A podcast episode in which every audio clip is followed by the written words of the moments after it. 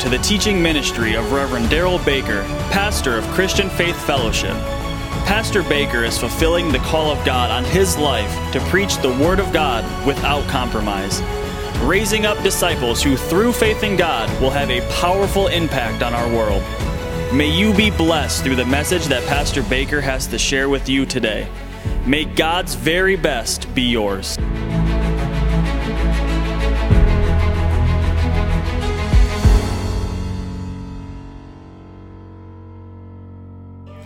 Matthew 26. So I want to refer back to a verse that I left off with on Sunday, and we looked at it both Sunday morning and Sunday night as we are in a new series, God's Design for Man.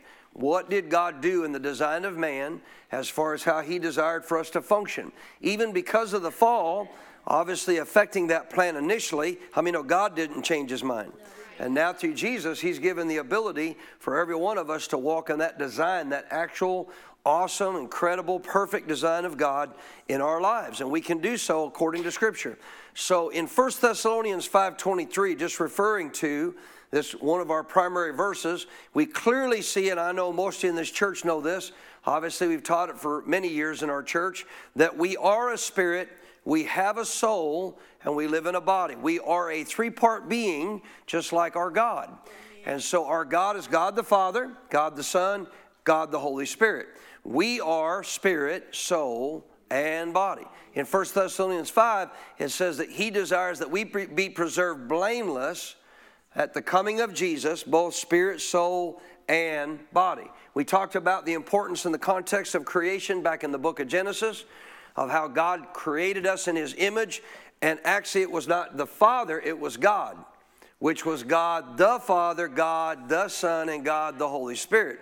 He said, Let us make man in our image. Not let me, the Father, make man in my image. Let us, us, God the Father, God the Son, and the Holy Spirit, make man in our image. And making us in his image, he created us therefore to do what? Function like him. Say, I am supposed to function like my God. So, to function like our God, how does he function? All three parts working together as one. And that's what he created for us of what Dr. Sumrall and his uh, uh, actual teaching on this called the total man. We were, in, we were literally, in essence, incomplete after we died spiritually because a part of us was no longer alive. Our spirit man was dead. We had our soul still in our bodies, our soul, mind, will, and emotion, our bodies carrying out whatever our souls told it to do. But you and I, now born again, can go back to connecting with our spirit man dominating our soul and our body carrying that out. And by doing so, what do we walk in? We walk in the dominion that he talked about. We looked at Psalm 8. Remember, David said, What's man that you're mindful of him? But you created him to have dominion over the works of his hands. Genesis revealed clearly, again in chapter 1, when God created man, he told him that he was to have dominion over the earth and subdue it. So, how does God function in dominion? By all three parts of him working together. You have God the Father who originates what, what is to be done. You have Jesus the Word who, being spoken, begins to obviously bring forth what God said. And the Holy Spirit connects with that Word and He does what? Brings it to pass. Power God brings into operation.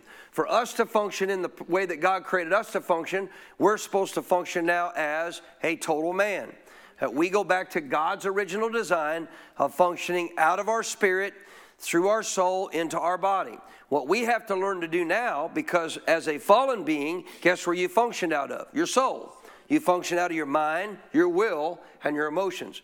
If you and I function solely out of our mind, will, and emotions, our soul, without the leadership, without the guidance, without the help of the Holy Spirit and our spirit man making those decisions, we've fallen back to the lower nature. We've gone back to the old Adamic nature. So, this is something that Dr. Sumrall lived out and taught for years. If you're functioning out of your soul alone, without the spirit dominating, you're now back into your lower nature, that fallen Adamic nature. But thank God we don't have to. We can learn how to get our spirit back in a position of dominance. And the way he describes it is your spirit is to be the king. Now, we're not taking the place of Jesus as the king of kings. That's not what he's saying. He's talking about in rulership of your life. Your, your spirit is to be the king, the dominant one. Your soul is now to be the servant to the actual spirit that's within you, your spirit man. Your body is always going to be a slave to whatever your soul tells it to do. Your body doesn't do anything on its own, it doesn't have a will, it just carries out orders. It just does whatever your soul tells it to do. So the body will have no problem getting in line if we deal with the aspect of what we got to do to obviously offer it as a living sacrifice, acknowledging that our soul is not doing its own thing, but we are now submitted to our spirit man.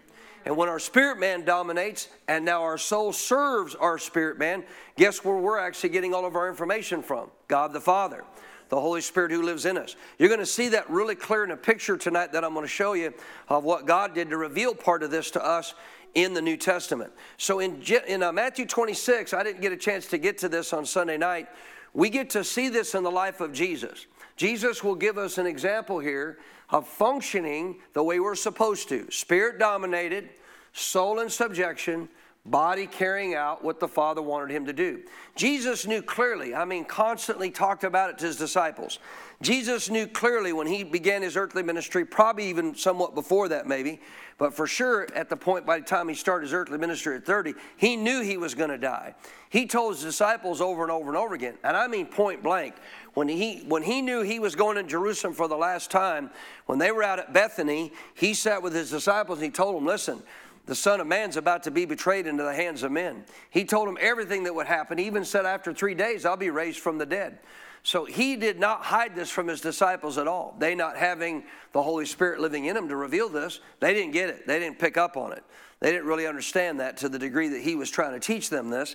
So clearly, Jesus never hid the fact that he was going to actually go and die, and die for our sin. We see this here in the book of Matthew 26 now, this is talking about here very clearly in Matthew chapter 26. He is talking here about the very fact that he's about to again go to the cross and die. And this is before they go into uh, the Garden of Gethsemane where he's going to pray. And we're going to see an example that will help us. So I want you to notice this. In verse 31, Jesus said to his disciples, All of you will be made to stumble because of me this night, for it is written, I will strike the shepherd, and the sheep of the flock will be scattered. So he's telling them very clearly that, I, you know, in, in a sense here, kind of in a figurative language, true, but he's already told them multiple times he was going to go give his life. So he's just referring back to what he's already told them. The, the, the, as prophesied from the Old Testament, they're going to strike the shepherd, they're going to take the shepherd away from the disciples, they're going to kill him, and all of the sheep will be what? Scattered. All his disciples will be scattered. Notice verse 32. But, but after I have been raised, I will go before you to Galilee. Now, that is clearly not talking about down the road somewhere in the eternity to come. I mean, to go to Galilee is obviously back to where they spent most of their time.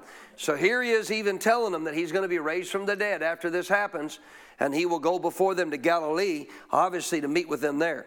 Verse 33 So Peter answered and he said to him, Even if you're made to stumble, uh, even if all are made to stumble because of you, I will never be made to stumble. Don't you love Peter? Yeah. I mean, he spoke out pretty bold, sometimes beyond what he understood, but he so loved Jesus. I mean, he so loved Jesus, man, that he was just saying, I'm devoted to you, I'm not back. And he didn't. You know, he, he, he, never did. He never did quit on Jesus. Yeah, he denied him three times and not really knowing what was going on at the time, but he obviously followed his walk out with Jesus for the rest of his life. 34, Jesus turned and he said to Peter, Assuredly I say to you that this night before the rooster crows, you will deny me three times. Now just imagine how bad he felt when that happened. Imagine when that actually occurred and then he heard that rooster crow of understanding that th- those, uh, those actual words came to pass. That was a heartbreaker for him. Peter then said to him in verse 35 Even if I have to die with you, I will not deny you. And so said all the disciples. Sometimes we make statements we don't even realize what we're saying, and after the fact realize that we were talking a little bit beyond what we knew or a little bit beyond what we understood. Aren't you glad God is gracious and He's merciful? So now, if you go back here to verse 36, notice it says Jesus came with them to a place called Gethsemane. Now, again, does Jesus know he's going to die? Did he not just tell him that? Did he not also just tell him that he would be raised from the dead? Yeah, so he already knows all this. Why is he going to Gethsemane? Because he's trying to teach us something. He's trying to help us with something. He's trying to help us recognize how we're to function by giving us an example at the most challenging time of his life to realize that he's going to be, for the first time, separated from the presence of God. Not to mention the pain and suffering, obviously, as well, on the cross. That's not like saying that was a little thing. If you look into what doctors have said about the crucifixion of Jesus, man, I'm going to tell you what, you can't hardly think of a more excruciating, excruciating painful way to die uh, than the way that they obviously died on a cross. Besides that, not only the cross, what about the scourging before? That he almost was killed from, that most people died from just from the scourging alone. So I want you to notice this, very important. So they go to the Garden of Gethsemane, verse 36. Jesus came with them to a place called Gethsemane, and he said to his disciples, You sit here while I go pray over there. And he told that to all the 12, but then he took with him Peter and the two sons of Zebedee, James and John, and he began to be sorrowful and deeply distressed. Began to be. Began to be. Now remember, if you remember this, when Jesus went into the wilderness to be tempted by Satan 40 days and 40 nights, right? After that, what did Satan say? He left for a more opportune time. So, guess what this is?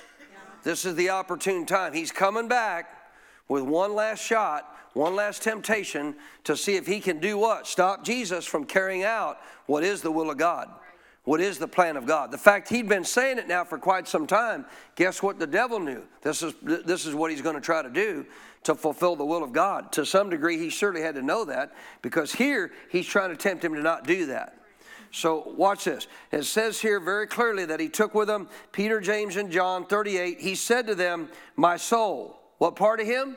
His soul. My soul is exceedingly sorrowful, even to death. Stay here and watch with me. So here we are, Jesus Christ of Nazareth, himself declaring that his soul, mind, will, and emotions is experiencing the emotion of sorrow, so much so, even to the point of death. Uh, actually thinking about death. So realize this.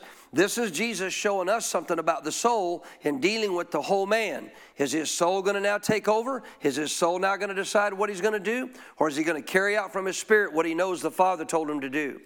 So he already knows in his heart, his spirit, what the Father's told him to do. Now the soul being tempted, when this is important to understand.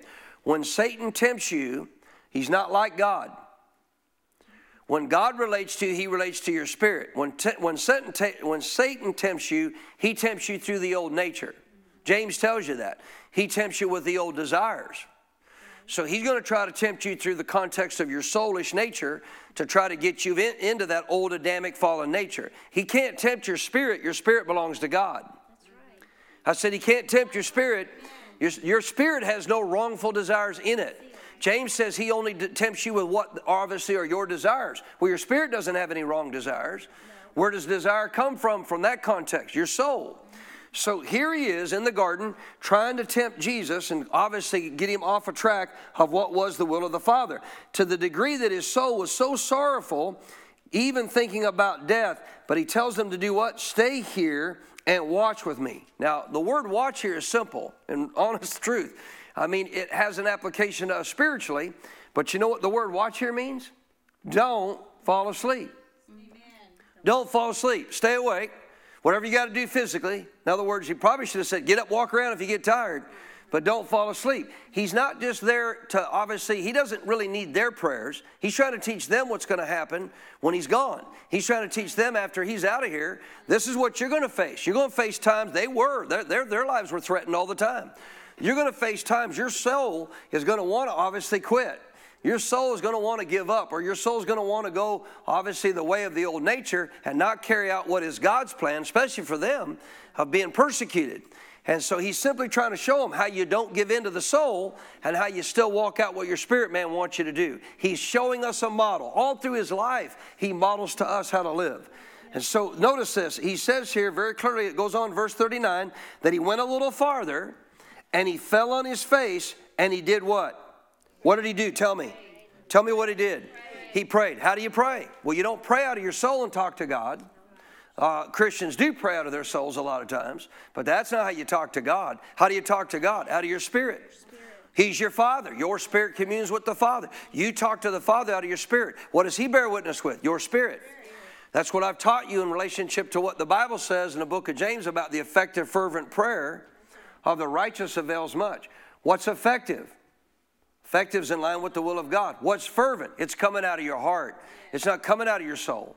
You're not praying out of your head. See, if you anybody could learn prayers and just repeat them, and all that is is just words out of your head. There's no power in that. Remember where dominion's released is, is everything's in line again.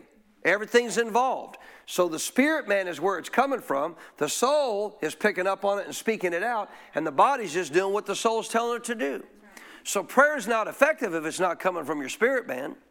So he clearly, in, in this context, is praying, verse 39, to the Father. Well, what was, how's he talking to the Father? Spirit to spirit. So his spirit is engaged with the Father. Amen? Amen?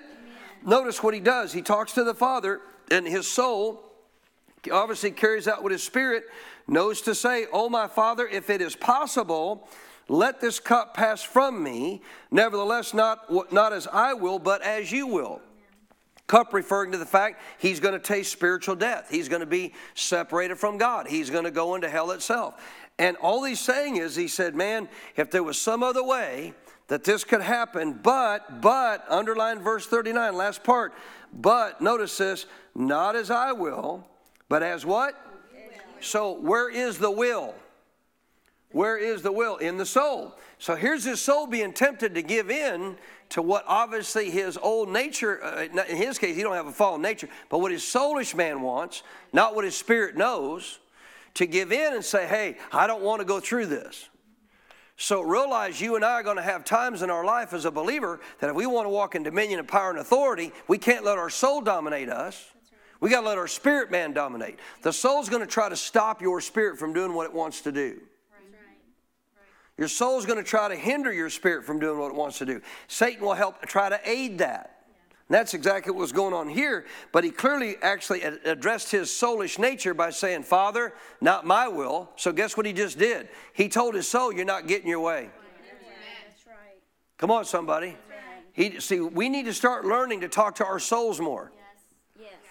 When your soul all of a sudden wants to do its will instead of what you know your spirit knows to do, you know what you, you know what your spirit man needs to do? Say, No, soul, you're not getting your way.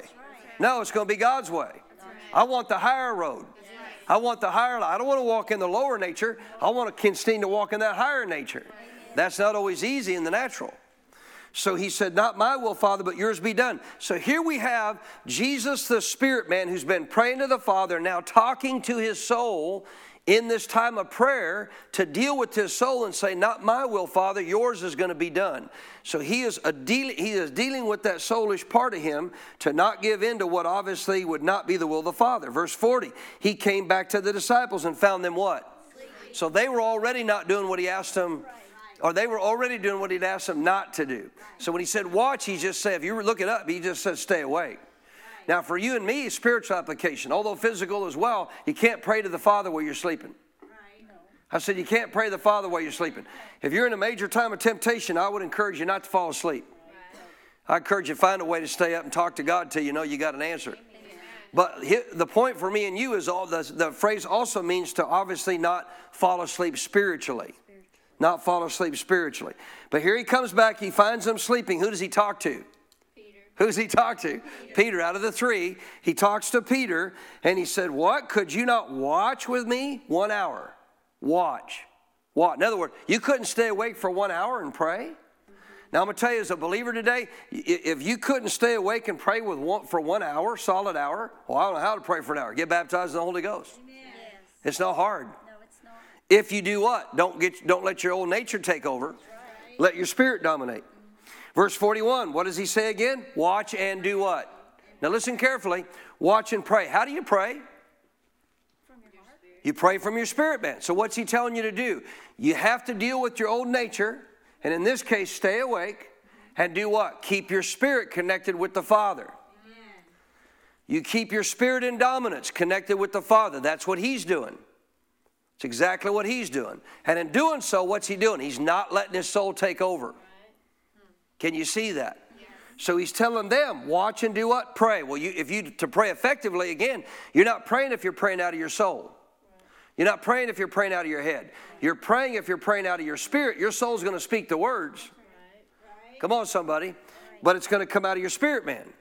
Watch and pray, watch, lest you enter into what? Temptation. temptation. Now, what temptation? Let me explain. It, it, would include it would include aspects of temptation to sin, but that's not the issue here. That's not what he's dealing with. What is the temptation here? To get out of the will of God. To get out of the will of God. So, how do you want to learn from Jesus to be able to not be led astray in getting out of the will of God? Follow his example. Follow his example. Watch and pray lest you be tempted to give in to your soul. Watch this.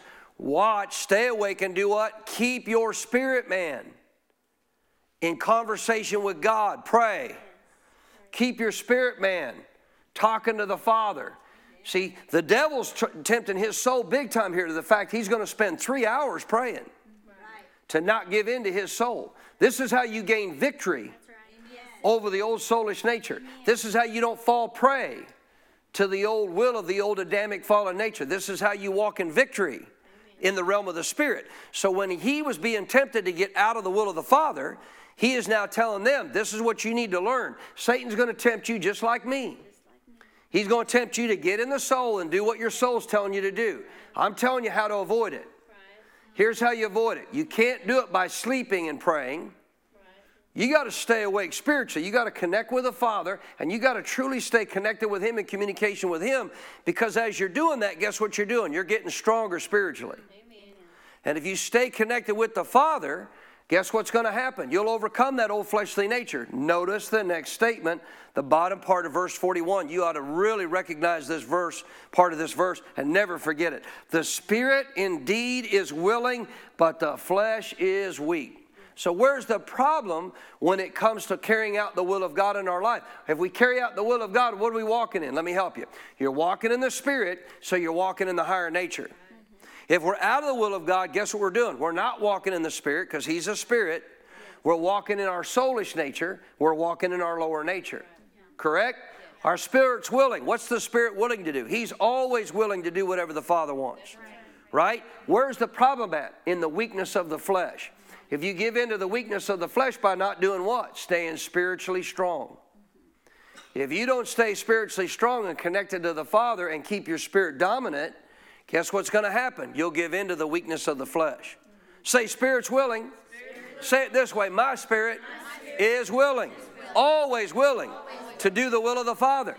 The problem is in the flesh. See, that's where the weakness lies.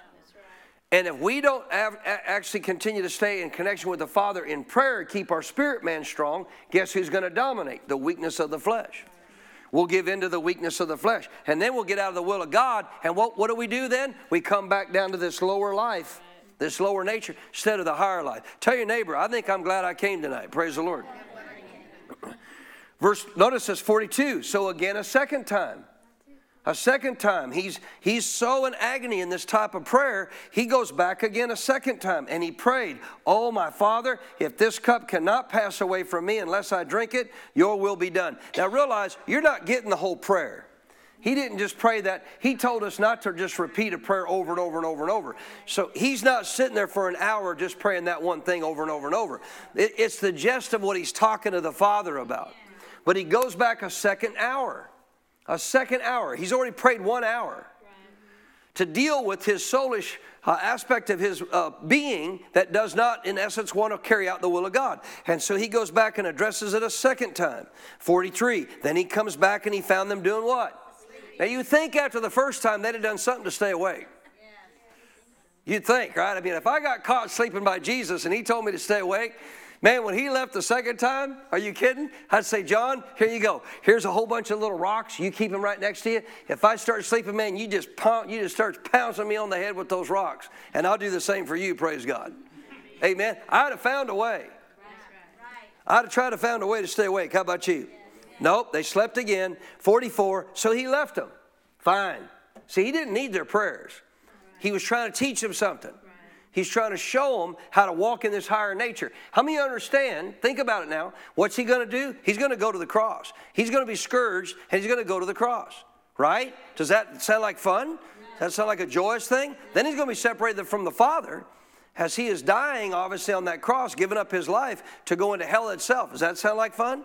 Now, see, here's the thing you got to understand carrying out what is the higher way of God doesn't always look that way in the natural. In the natural, this certainly did not look like the higher way of God, but it was. It's total victory for all the world. See, you don't always see what God sees. And when you're governing yourself out of your spirit man, what are you not going by? Natural reasoning. What are you going by? What your spirit man knows.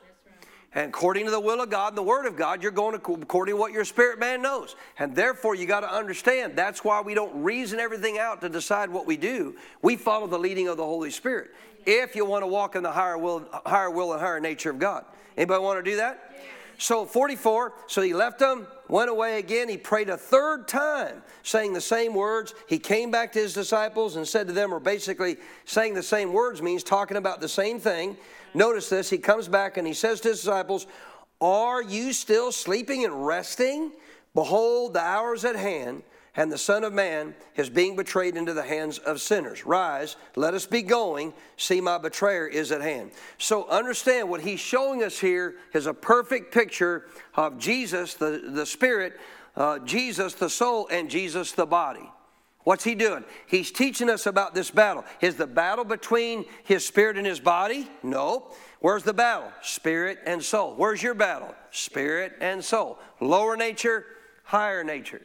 So he continues to press through in prayer. He gets his soul subjected to the will of the Father and says, Yep, your will, Father, be done in Jesus' name. And guess what his body now does? Carries it out. He goes and submits to those who come and get him when Judas comes, and he actually carries out what God's plan was the higher life, the higher way. So the body's just going to carry out what it's told. Understand the significance of this as it relates to me and you functioning under God's design to walk in the higher life God has for us. Could I get an amen on that? So let's talk about some things that will help us to do that. Go to 1 Corinthians 3. 1 Corinthians chapter 3. It's one thing to know that that is exactly how. I hope you don't forget this story about this uh, account of Gethsemane.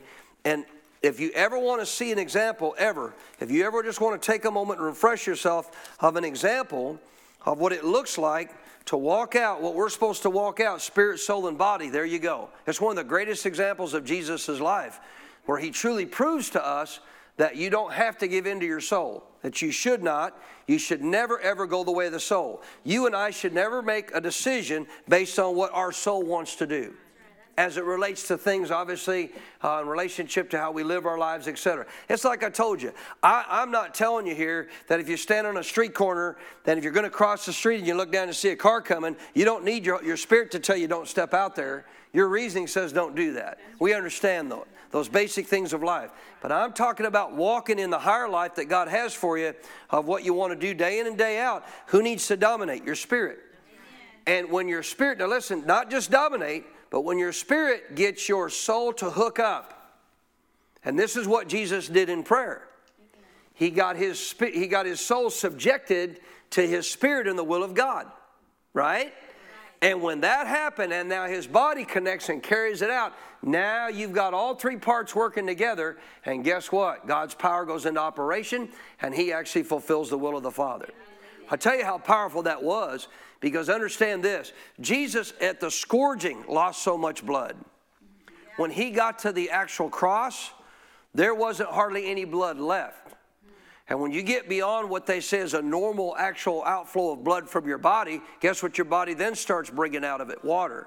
That's the reason when they pierced his side, some blood did come out, but blood and water came out. Why? He had draw, he literally had almost all the blood, you know, uh, you could take from uh, your body being done, uh, uh in his case, during the scourging. Amen? Amen. How many know that was going to take some supernatural strength yes. to carry out the will of God and to get through that? But because he had all three parts connected, guess what he walked in over the cross? Yes. Guess what he walked in over the cross? Dominion dominion, higher life. He walked in that dominion and overcame the cross. Amen. We know because he, they didn't kill him. He, he yielded his life up, gave his life up. 1 Corinthians chapter 3, you with me? So let's look at me and you now, and let's learn some stuff from what we can see from a type and shadow in the Old Testament, what we're going to connect now with the New that will help us learn how to walk out what we just saw Jesus do. 1 Corinthians chapter 3, verse 5. If you're there, say amen. Watch this. Who then is Paul, And who is Apollos but ministers through whom you believed? Uh, notice this, as the Lord gave to each one. So he's talking to the Corinthians, which he was referring to them preaching the gospel to them. How did they actually get to believe? Through what Paul and Apollos had spoken to them. Look at verse 6. I planted, Apollos watered, but God did what? He gave the increase. Verse 7. Notice, so then neither, it, uh, neither he who plants is anything, nor he who waters, but God who gives the increase. Verse 8. Now he who plants, and he who waters are one, and each one will receive his own reward according to his own labor. Now look at verse 9. This is what I wanted to get to. For we are God's fellow workers. You are God's what? Field. Underline this. You are God's building. Underline that. You are God's building. See, the Corinthians are already born again. So he's writing to a church here in Corinth and he's saying, listen, they were arguing about, well, I belong to Paul, well, I belong to Apollos. No, you don't. All we did, one planted, one watered, God gave the increase. But the point I want you to get across here to you is in verse 9, he's telling them, you're God's building. Now that was significant to them because guess what actually had just left the actual temple of God after Jesus had raised from the dead, the presence of God. And now he's referring to them as that building. You are God's building. I'll show you this. He brings it back up. Go down to verse 16, same chapter, verse 16. Do you not know that you are the temple of God? Same thing as saying that temple that they had there of Solomon's temple, of which God had them build in Solomon's day for the presence of God. And now he's calling what? Us, that temple.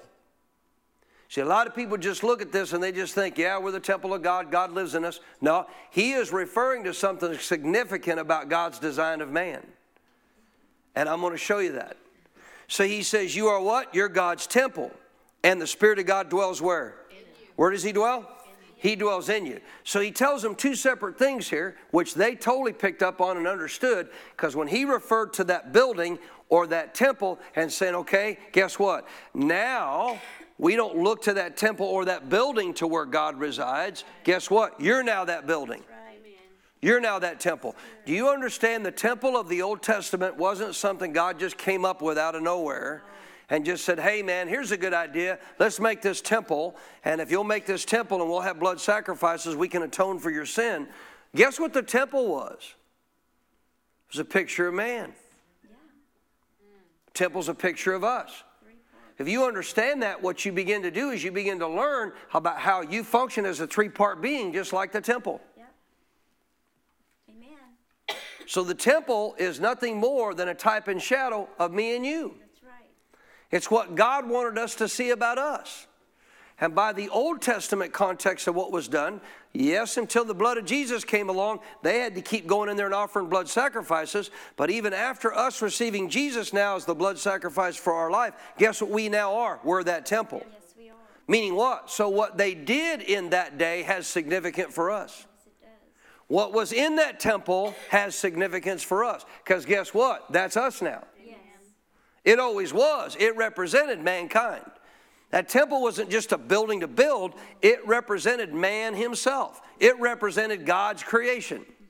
God never wanted a building with hands to, to, to, inhabit, right? When He created Adam and Eve, man, He was with them all the time. His presence was in them. But when they died spiritually, what happened? His presence had to leave them. And so now God no longer has a temple that He wanted to live in. So temporarily, guess what He has to do? Substitute a natural temple for man of a picture of what you and I can learn from in the New Testament of how that shows us God's design. That temple of the Old Testament shows us the design of God for our life, of how we function still as a spirit with a soul and a body. Amen. And when we learn this, we pick up on a powerful truth that will help us learn how to function like Jesus functioned. Amen. Say, I am his building. I am his building. Say, I am the temple. So he's literally in the New Testament referring to you directly as that temple now. Go to Hebrews chapter 9. Hebrews 9. Most of you know this, but you know, when Jesus died on the cross, the moment he died and, and gave up his life, literally just yielded his life on that cross, what happened the, at the temple? So the huge veil that stood between what? What did the veil stand between? So the veil, there was three parts. We're going to go over it. The veil, you want to take notes on this tonight. The, the veil stood for a place that separated what was called the initial inner court or the holy court, but then behind it was the holy of holies. Now, the priest would go into that inner court all the time and serve. Zacharias was in there when he was told about John's birth. But behind that Holy of Holies, only the high priest could go once a year. Question What was in the Holy of Holies? What else was in there? Ark of Covenant was. What else was in there? The Shekinah glory of God. God's in that temple. His presence is in that inner court. But the day Jesus died, that temple, uh, excuse me, that, that big old heavy curtain was rent in two, top to bottom. And guess what happened? The presence of God came out of there. You know why? Because God doesn't need a physical building any longer. He's now got us back. But he don't want us to function without the inner court, without the holy of holies. He wants us functioning as a whole man, just like the temple. Can I get a better amen? When you and I function as a whole man, when we function in relationship to God's design, that of glory, that presence of God is in us. And that Shekinah glory can come through our soul and in and through our bodies and into this world. Lay hands on the sick and they shall recover. How's that going to happen? Presence of God. Come on, somebody. How the gifts of the Spirit going to manifest? Presence of God. Where is He? He's in you. Well, the reason we're not seeing a lot of God's design of dominion in the earth, that power's not being released because it can't get out. We are God's body. We, excuse me, we are the body of Christ. He's the head, we're the body. Sure, God could do anything He wants, but guess what He's chosen to do? Function through me and you. How's He going to establish His dominion today? Through me and you. Right? He, when he said, literally, you and I know this, when he said that you and I are to go lay hands on the sick, what are we? The body of Christ. We're just his body, we're just his hands. Where's his Shekinah glory now? Inside me. But guess what I need to do? I need to have my lower nature in submission so that I'm now operating out of my higher nature through my soulish man and through my body, and I can see the dominion that he created us to walk in function. Sumrall learned this. Dr. Sumrall learned you will never release or see the power of God work in your life if you cannot get the spirit man to break through the old fleshly nature. If the spirit man cannot break through that old fleshly nature, you will not see the power of God functioning in your life. Doesn't mean you might not see it through somebody else, but you won't see it through you. So, the only way you're going to see the power of God, the dominion of God, the authority of God. See, a lot of people use the name of Jesus, but it doesn't work. Why? They're not functioning out of their spirit. They're saying those things out of their soul.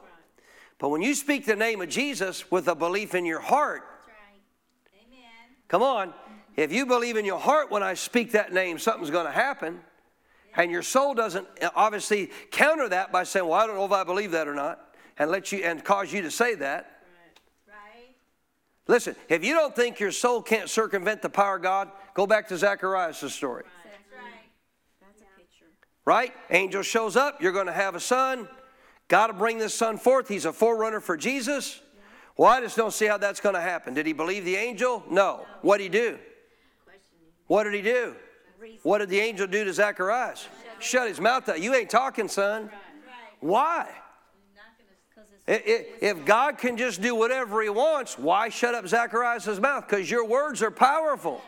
And if you, even knowing the will of God in your spirit, as the angel now revealed it, allow your soul to circumvent it, you'll stop that power from working. This is why we got to get back to God's design of the spirit dominating, the soul getting put in position of submission, like in that Garden of Gethsemane and the body that will just carry out what we tell it to do through our spirit man uh, operating to our soul. And guess what will happen? The power of God will work. Yes. Dominion will ha- actually take place. Any good amens on that? So watch this. Hebrews chapter 9. You there? Hebrews chapter 9, verse 1 says that indeed, notice this, even the first covenant, first covenant, Old Testament, had ordinances of divine service and, and the earthly sanctuary. So we know what he's referring to. He's referring to that temple, which over in Corinthians, Paul just said, guess what? You're that temple. Yes. You're now that temple. Yes. Verse 2 For a tabernacle was prepared, the first part, notice this, in which was the lampstand, the first inner court, the lampstand, the table, and the showbread, which is called the sanctuary. The table is referring actually there to an altar of incense. Three things were in that inner court. I'm going to give them to you in just a minute. There was the, ta- there was the lampstand, there was the altar of incense, and there was the showbread. The table here is referring to that altar of where the incense was. Verse 3 behind the second veil into the Holy of Holies, behind that second veil, the part of the tabernacle which is called the holiest of all. Verse 4, notice this, which had what? It had the golden censer, and it had the Ark of the Covenant. But notice this, overlaid with on all sides with gold, in which were what was in that ark? Golden pot that had the manna, Aaron's rod that had budded, and what? The tablets of the covenant and above it were the cherubim of glory overshadowing the mercy seat. Of these things we cannot now speak in detail. So, what he's telling us right here very clearly is you and I got to understand yes, there was an Old Testament uh, tabernacle, these are the things that were in it, but guess what? We're now that temple. That tabernacle represented us. That tabernacle just represented man. I'm going to show, I'm going to prove it to you. Verse 6, moving on. Now, when these things had been thus prepared, the priests always went into the first part of the tabernacle, performing what? The services, doing what they were supposed to do. Guess what you're supposed to be doing now? You're supposed to be working on that inner court, right. not the Holy of Holies. Guess what the inner court is? Your soul. soul. I'm about to show you that. Just a real quick, and I'm going to go over this in detail, okay? The outer part of the court, the outer part of the temple, your building. Oh, excuse me, the outer part of the temple, your body. It's an overall building. The outer part of that temple is your represents your body. That initial inner court is your soul. The Holy of Holies is your spirit man, where the Holy Spirit now is. This is a picture of you. If you get this picture of you, it'll help you function in God's design because God's design never changed. No, it didn't. All he did in the Old Testament is he set something up to show them of what was to come of them once again becoming the temple. And what they saw for years in sacrifices with that temple, God, after Jesus coming and dying for us, now says, We're back to where we were at the start. We're back, you're a three part being. But you can learn from what I showed them through the temple of how you can function together as an entire being with all three things functioning together as one. Amen. Any good amens on that? Amen. So watch this very clearly. He goes on here in verse 7 and says, But into the second part the high priest went alone once a year, not without blood, which he offered for himself and for the people's sins committed in ignorance. Verse 8, the Holy Spirit indicating this, that the way into the holiest of all, was not yet made manifest while the first tabernacle was still standing. God couldn't get back into the heart of man yet. As long as that first tabernacle was standing, he was in that holy of holies, but not in the holy in the context of the heart of, the, of man.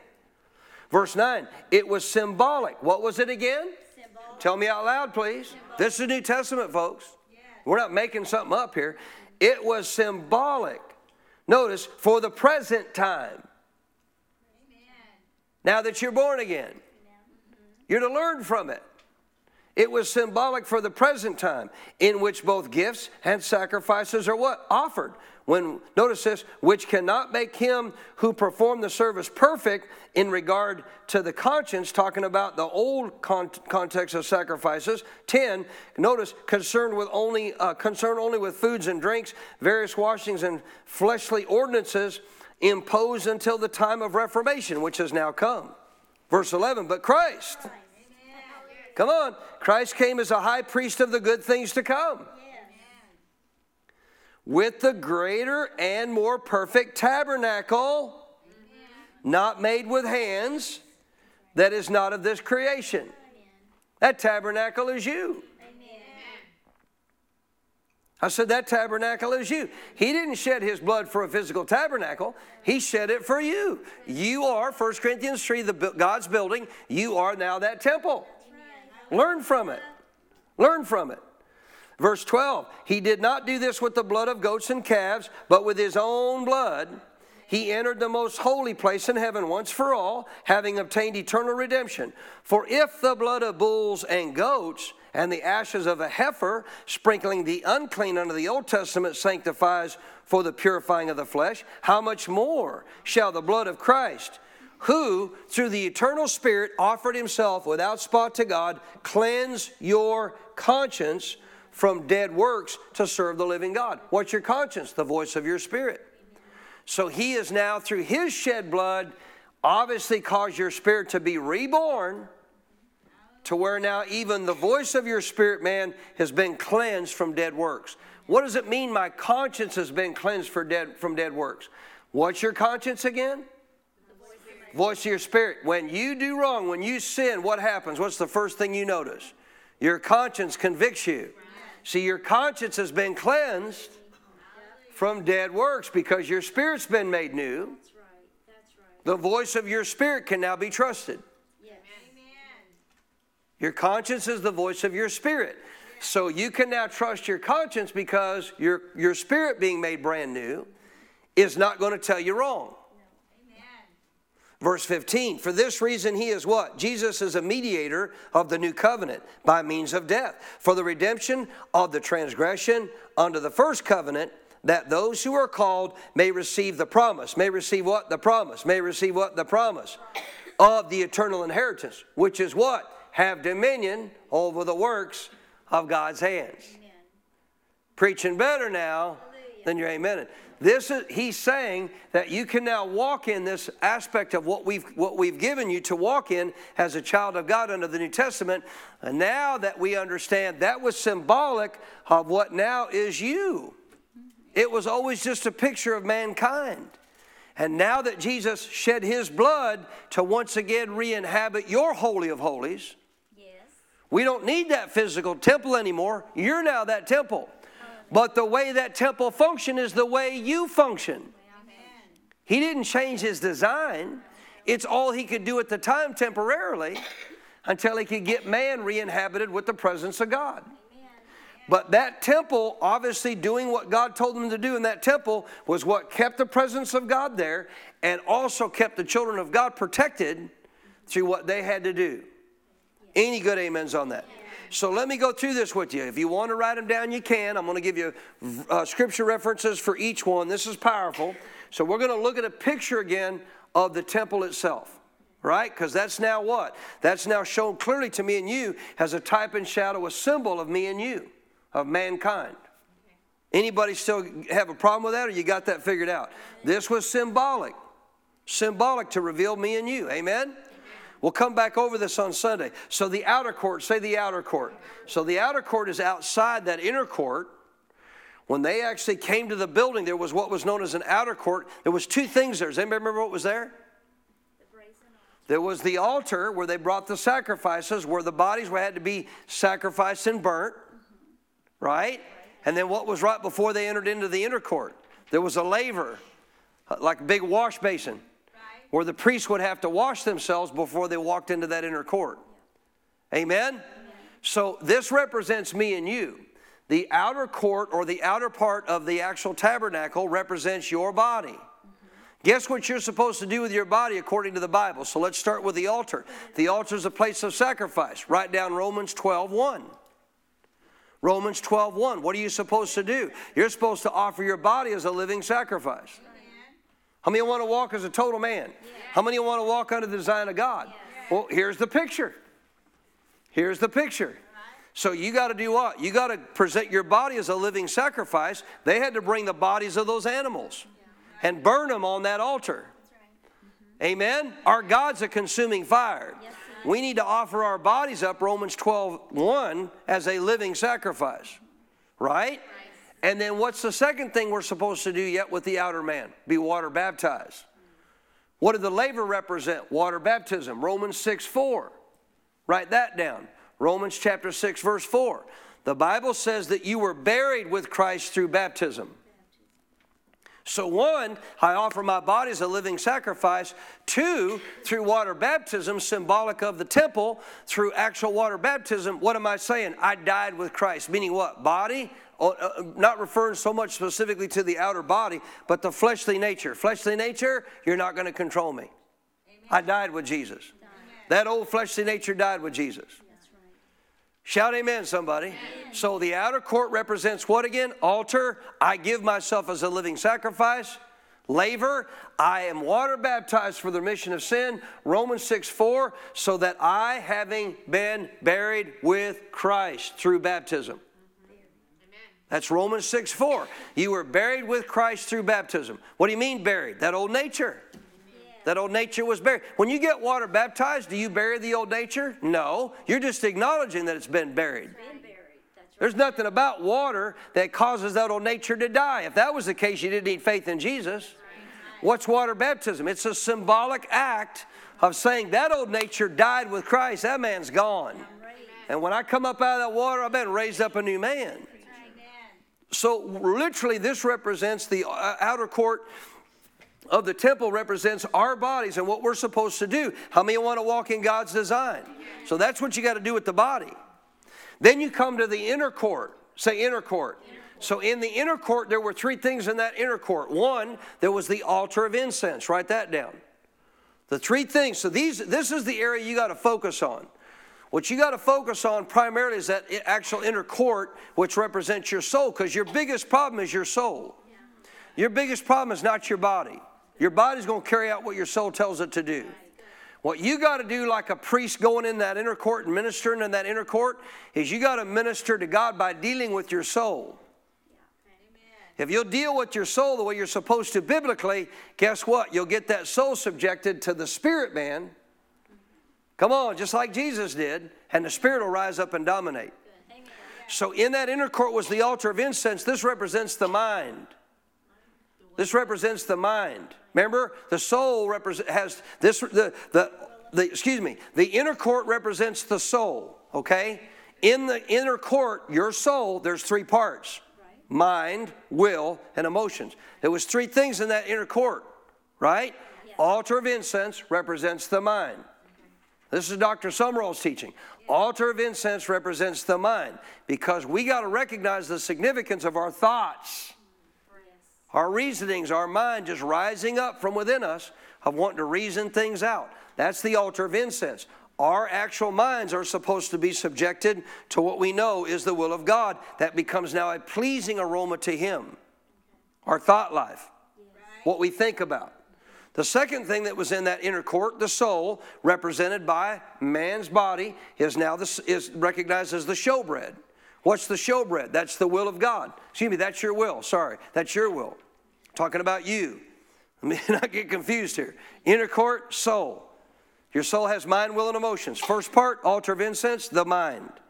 The mind has to be continually dealt with in relationship to the way you think and the way you do stuff is you don't just reason it out, do whatever you want. No, you do that which is pleasing to God in your thinking, in line with what your spirit man knows. Amen? Second thing that was there was the actual showbread. They had to actually replace that showbread once a week. That showbread represents the will. Write down Matt. I didn't give you a scripture for the altar of incense. Rome, yeah, I did. Romans 12, 2. Did I do that? Okay, I'll give it to you. Romans 12, 2. So I have to deal with my mind, Romans 12, 2, by the consistent renewal of my mind. They had to consistently renew that, those incense on that altar all the time. You listening? They had to constantly, continually renew those incense on that altar all the time. So what does this represent? Us renewing our minds. Romans 12, 2. I need to focus more on my notes so I don't get you so confused. Romans 12, 2. We got to renew the mind. How do you get transformed? Altar of incense is your mind. Romans 12, 2. That's the uh, renewing of our minds, is how our lives get transformed. Second part of your soul, showbread, which represents what? The will of man. Write down Matthew 4, 4. Matthew 4, 4. How do we know the will of God? Through the Word of God. Correct? What did Jesus say in Matthew 4, 4? Man doesn't live by bread alone, but by every word of God. How do we subject our quote unquote will to God's will? By subjecting ourselves to the Word. We subject ourselves to the Word. We don't live by bread alone, but by every word that comes from God. That deals with us living by every word that comes from God means we're carrying out His will. Yes. If you're living by every word that comes from God, whose will are you doing? God's will. And then the third area in there was the lampstand. Remember the lampstand with the seven, uh, seven different uh, little pods of oil uh, lamps on there? So this represents your emotions. Think about your emotions, how they flicker all the time. Right? So the lampstand represents your emotions. What do I do with the emotions? James 1, 19 and 20. Write that down. James 1, 19 and 20. You know what James 1, 19 and 20 says? Be quick to hear be slow to speak, and therefore slow to what? Wrath, anger, to let your emotions get out of hand. Be quick to hear, be slow to speak. So we don't want to allow our emotions just to flicker off and do whatever they want. We got to do what? We got to pay attention to what God says by being quick to hear and therefore slow to speak. So again, inner court, altar of incense represents what? The mind. Romans 12, 2, you got to renew it. Showbread represented what? The will. Matthew 4, 4, you don't live by bread alone, every word that comes from God. The lampstand in that inner court represented what? Your emotions. James 1, 19 and 20. So what do we need to do here? We need to constantly renew our mind, keep our will in line with the word, and keep our emotions under control by continually doing what? Being quick to hear, slow to speak. Amen? Then you go into the Holy of Holies. And in the Holy of Holies was not only the Shekinah glory of God, but was also what? It was also the Ark of the Covenant. So that Holy of Holies represents what? That represents me and you. That re- represents the Spirit of man. Because where's the Holy Spirit now? He ain't in that, that building in, in made with hands anymore. He's in our spirit. Say, my spirit is represented by the Holy of Holies. So the Holy of Holies is what represented our spirit man which obviously that Ark of the Covenant was in there and the presence of God. What was in the Ark? Watch this. First and foremost were the Ten Commandments. Remember the Ten Commandments were put in that Ark? Yeah. Write this down Jeremiah 31 33. Jeremiah 31 33. Guess what God said in Jeremiah 31 33? I'm going to write my commandments in your heart. There's coming a new covenant. If, you, if, you, go read Jeremiah 31 up a little ways before that, he tells the children of Israel, I'm going to make a new covenant with you. Amen. Meaning what? The one we're now under. Right. They already had a covenant with him, but I'm going to make a new one. And when that new covenant comes, guess what's going to happen? I'm going to now write my laws in your heart. I wrote them on stone. They're inside that tabernacle. They're in the Ark of the Covenant, but they're going to be in your heart. When you get born again, those Ten Commandments will now live in your heart. Amen? The second thing that, what was, remember else, what was? That's Jeremiah 31 33. 31 33. I'm going to write my laws on your hearts. Then the second thing that was in there was Aaron's rod. Right? Aaron's rod, I mean, if you cut a rod off, you cut its access off like a branch from a vine. You cut it off, guess what it doesn't do? It don't bud. But it did. What does it represent? Write down John 15, 4. John 15, 4. What it represents is, is the moment you and I got connected to the vine, he took this dead old branch and he brought fruit forth. Guess what he did with that rod? He brought fruit forth from that rod. Representing what? That's what's going to happen when Jesus comes and you get connected to the vine. You old dead branch aren't going to be a dead branch anymore. You're going to now bring forth fruit. So this represents your spirit man coming to life. Amen. Connecting to the vine, you're the branch, you now bear fruit. The last thing I want you to see this, go to John 6 because I want you to see this last one. Are you learning anything yet? We'll go back over this on Sunday. But this is what he gives us. God, think about this. God, all through eternity, in, in relationship to what he's always done with man, and aspects of, I say, eternity, all the history of mankind, all through the history of mankind, what's he always done? He's given us a picture, something to learn from, right? In marriage, he gave us a picture Jesus in the church, right?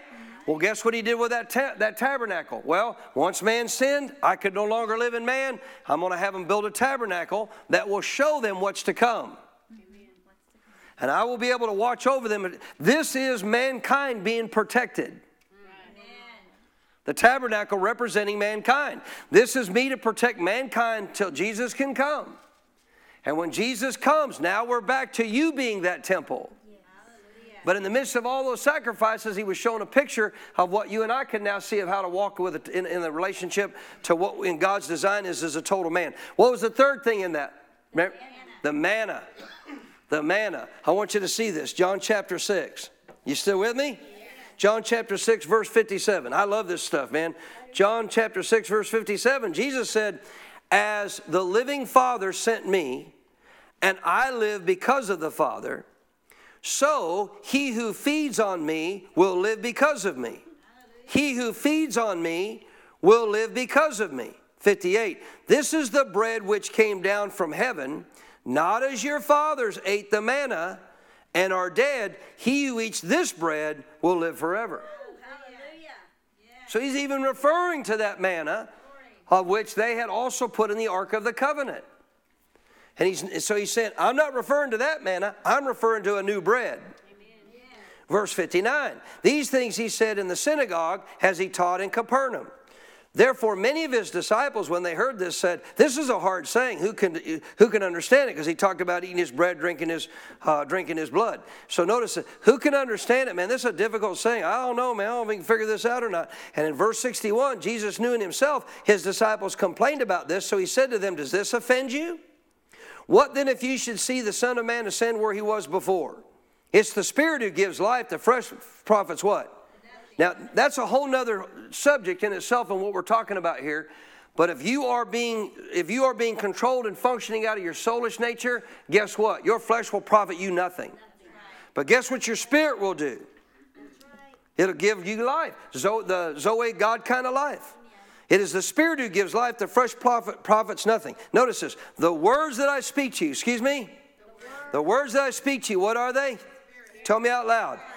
What did he refer to before that? This isn't like the manna that your fathers had back under the Old Testament. But here's what you got to learn. If you want to walk in this new Zoe life, this higher life, this higher dominion life, we're going to get into this in detail in this series. You must feed your inner man on the Word of God. Amen. You listening? You got to renew your soul to get it in there, but you got to get it into your spirit man. Yes. And until that, that word, that manna gets into that inner holy of holies, no faith is there, no power is being released. You listening? Yes. See, when you come to the place in your spirit that you know that you know that you know, guess what? That, that issue that you now know of, that issue is no longer an issue for you. Right. Whatever problem it was, whatever you're facing, it's, a, it's over with. Because once your spirit knows it, now all it has to do is do what? Acknowledge that through your soul, by your soul speaking it, and your body carries it out by acting upon it, and the power of God goes into operation. But the problem is, we don't, most of us don't have that manna, that fresh manna in our spirit man. Where was that manna? Inside the Ark of the Covenant in that Holy of Holies in your spirit man. And Jesus is telling you and me in John 6, this ain't like that manna. I got manna for you. Yes.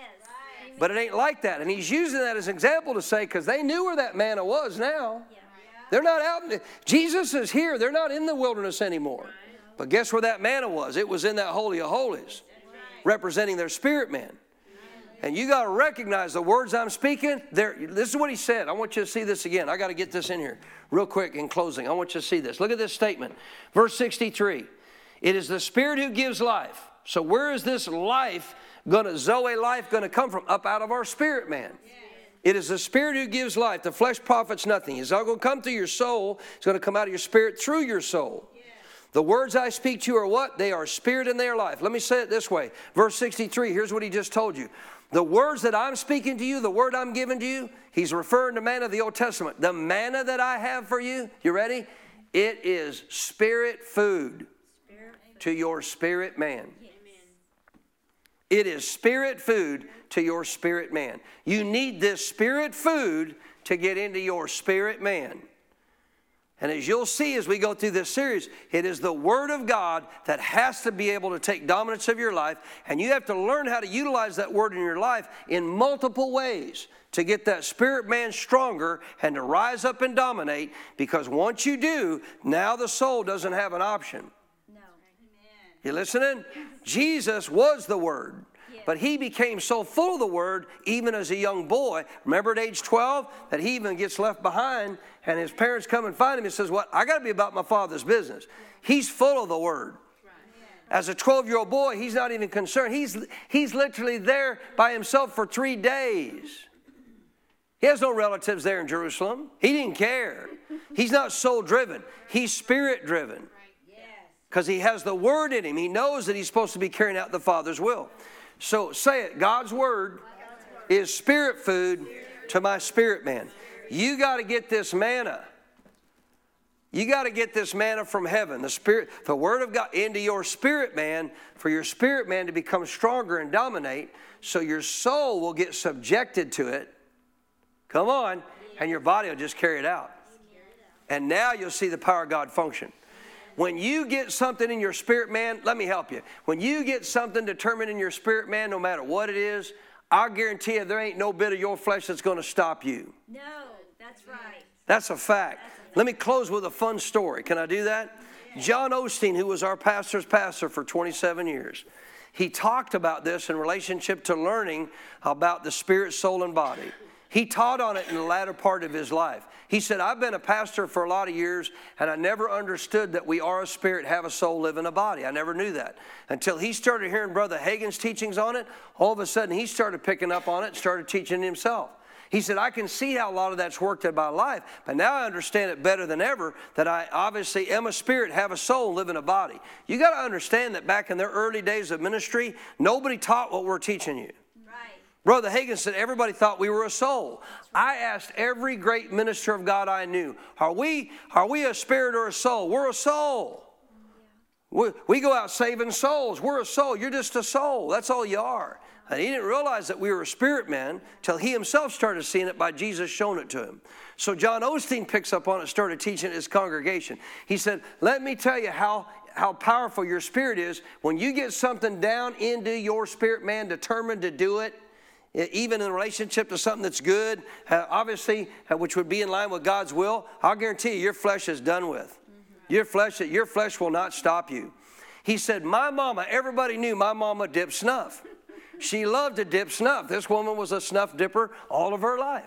It's kind of funny because she would try to, I think of Kathy's grandma, uh, she would try to hide the cans. She'd send me down all the time to the street corner to get Garrett, you know, and there's different types of chews she liked and stuff. And I'd bring him home. She'd hide him. He said, Mama, why are you hiding it? Everybody knows you chew tobacco. what are you hiding it for? Well, her daddy, excuse me, his daddy, her husband, did not like her dipping snuff, especially when they went to smooching. He did not want her dipping snuff. So he kept telling her time and time again, I want you to stop dipping snuff. Oh, I can't. I can't. All she kept saying, I can't, I can't, no, I can't. I've tried, I can't. And one time, I mean, this is like years and years ago, back in Depression days, he said, Listen, i will give you a hundred, he pulled out a hundred dollar bill. I'll give you a hundred dollars to go do whatever you want. Do shop, shop for some. I don't care. I'll give you a hundred bucks if you'll quit, you know, dipping that snuff. She said, I just can't do it. She turned down a hundred bucks. He said, like in his day when he was preaching, this would be like somebody offering you a thousand. I mean, seriously. He said, My mama, she liked shopping, but she turned down that hundred bucks and said, No, I can't do it.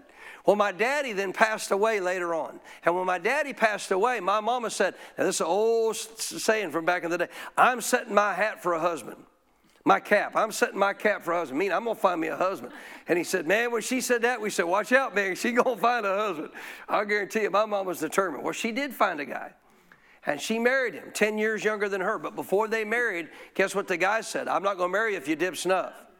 He said, Isn't it interesting that she so badly wanted to get married that when he told her he wouldn't marry her if she was dipping snuff, guess how long it took her to stop dipping? that long. Exactly, that's right. Wow. Now you say what you want, but when she got it in her heart, right. when she got it in her heart to quit, guess what? Her flesh was no longer a problem. That's right. Right. That's how powerful your spirit is. Amen. Can I get a better amen? And folks, you and I need to understand that tabernacle is a picture. That tabernacle is a picture of me and you. It is a picture of man, God's creation, and how he designed for us to function under his original plan. It's a part of what you and I need to understand and know about as a believer, referred to in the New Testament as something that was truly symbolic of me and you. And therefore, everything that happened within the aspect of that temple is stuff that we're supposed to learn of how we apply it to our life. Because if we do, guess what happens? We don't just function with an inner court and an outer court. No. Come on. We have the inner, inner, the Holy of Holies as the dominant one, and therefore hearing from God. Come on. Knowing what God wants us to know. But guess where it's coming through? It's coming out of that Holy of Holies into the inner court, changing what your soul thinks, and then going to the outside of the outer man who just carries it out. And when you do, now you got the power of God functioning. Now you're walking in the dominion of God. God's design for man. Amen?